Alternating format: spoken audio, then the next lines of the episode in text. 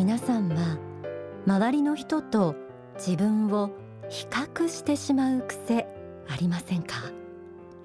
能力の高い人が羨ましくてどうして自分はあんな風になれないんだろうなんて落ち込んだり自分の方が頑張っているつもりなのに認められないことにむしゃくしゃしたり、えー、性格についても例えば人見知りな自分と比べて社交的で大勢に好かれる友人が羨ましい。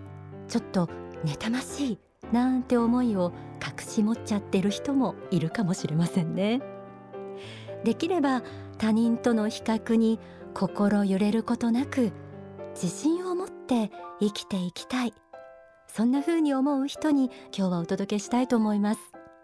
題して自分を信じて生きていこう。まずはこちらをお聞きください。書籍幸福の法から他の人との比較について説かれたこちらの一節を朗読します。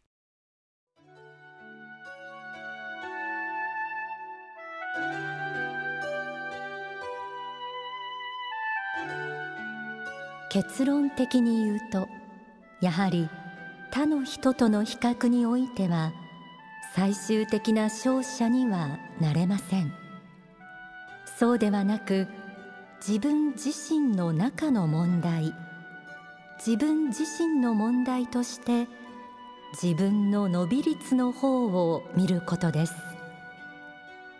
自分の元持っていた持ち点から見てこんなに点数を増やしたぞこんなに利子が増えたぞというところに喜びを見いだすべきなのです。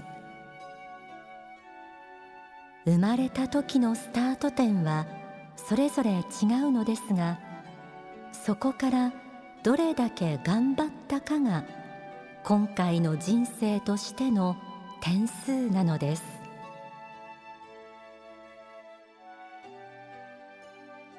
人と比べるのではなく自分自身の伸び率に目を向けること。仕事でもプライベートでもさまざまな人と関わり合いながら生きていると嫌でも比べてしまうことってありますよね。でも霊的な観点から見るとそれぞれの人の魂には過去の天正で経験してきたその人の歴史が刻まれているため今世現れている魂の素質や個性生まれてくる前に決めてきた人生の目的や人生計画だって人それぞれ違っているんです。誰もが同じ道を歩んでいるわけではない以上人との比較に心を揺らしすぎる必要はないはずです。それよりも自分自身に目を向けて生まれてから今日までこれだけ頑張ってきた。学生の頃の自分と比べるとこんなに成長したという伸び率魂の成長の方に目を向けてみてください。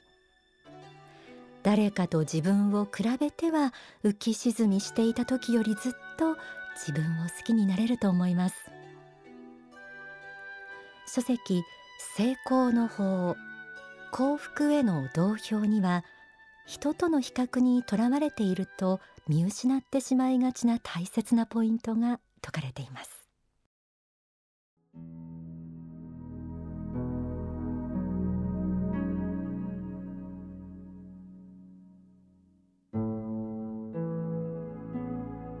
自分に許された数十年の生涯が自分独自のものである。そこに自分なりのオリジナリティがあったと言い切れるものであるかどうかということが大事な点であると思います。もともと人間は仏から分かれた仏の子ですがその仏の子は誰も彼もが同じ顔をして同じ人生を生きればよいということにはなっていないのです。本来は同じものであっても個性というものを得てこの地球上の特定の時代と場所環境を選んで生まれてきて個性的な人生の花を咲かせることが期待されているのです。すなわち人間が仏の子であるということは決して個性を損なえということではないのです。人間が仏の子であるということはすべての花が同じであるということではなくてすべての花が上に向かって伸びていくということなのです。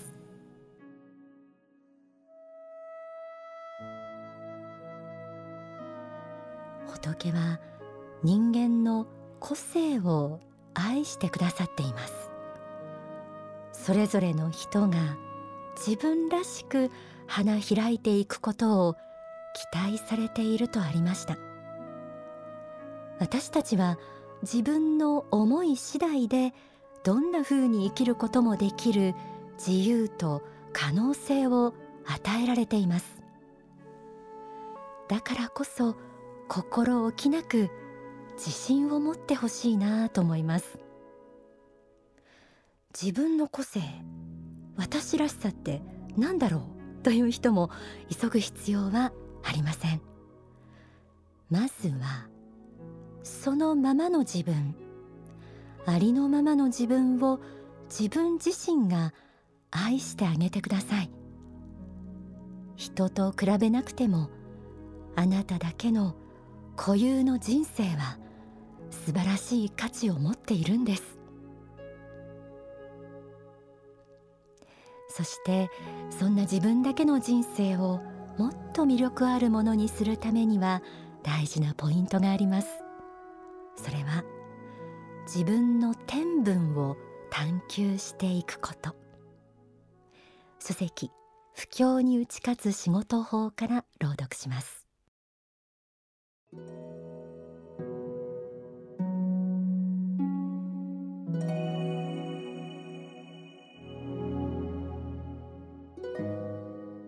それぞれが持って生まれた天分というものはやはりあるのです。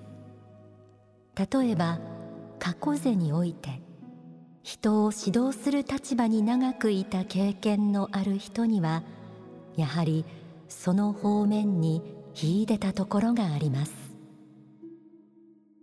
そのように人にはいろいろな側面があるのである程度の天分はあると言えます。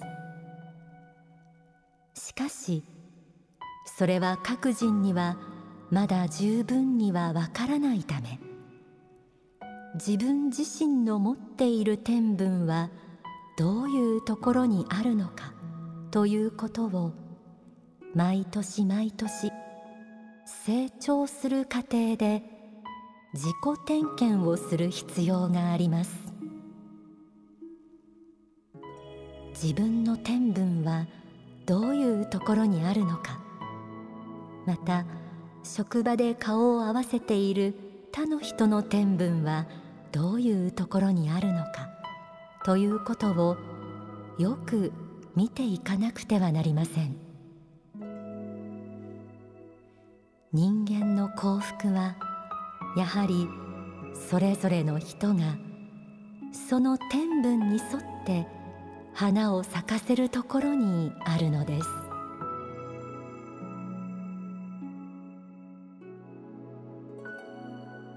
天分と言われてもすぐにはわからないという人も多いかもしれません。でも大丈夫です。難しく考えることはありません。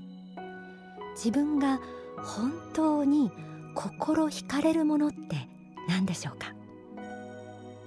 得意なことって何ですか？誰にも譲れない好きなことって何でしょう？前世過去世は自分は何をしていたんだろう？そんな風に自由に想像を膨らませて探してみるのも面白いかもしれません。心のうずきの中にあなたらしさが見つかるかもしれません。ではここで大川隆法総裁の説法をお聞きください。93年に説かれた内容です。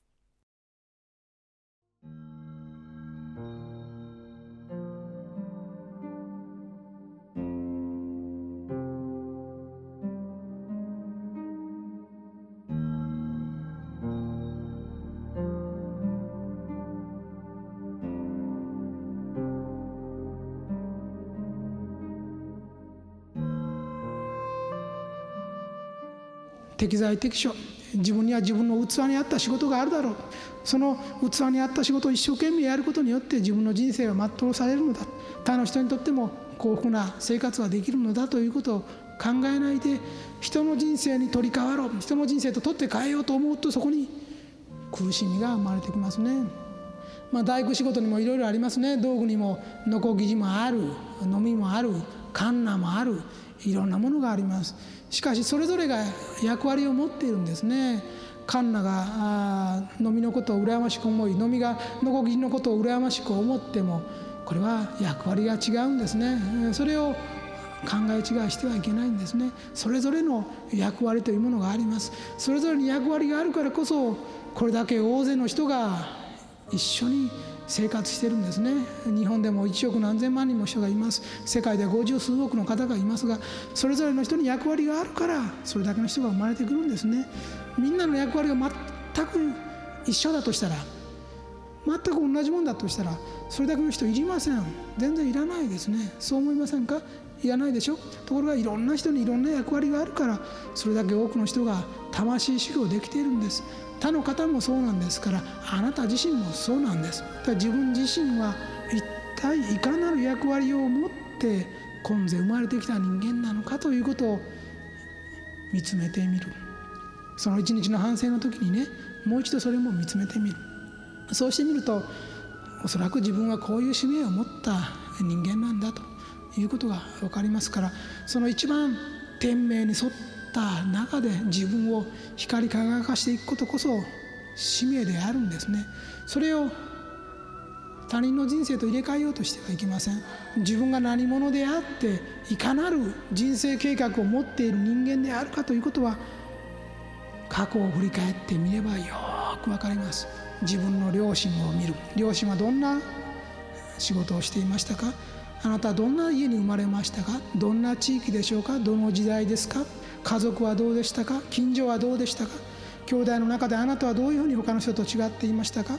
その人生の歩みをずっと数十年振り返っていますとあなたの人生の使命というのがはっきり分かってきます。目的と使命というのが非常にはっきりと見えてまいります。それが今回のあなたの魂の課題なんです。それをまず見抜かなければなりません。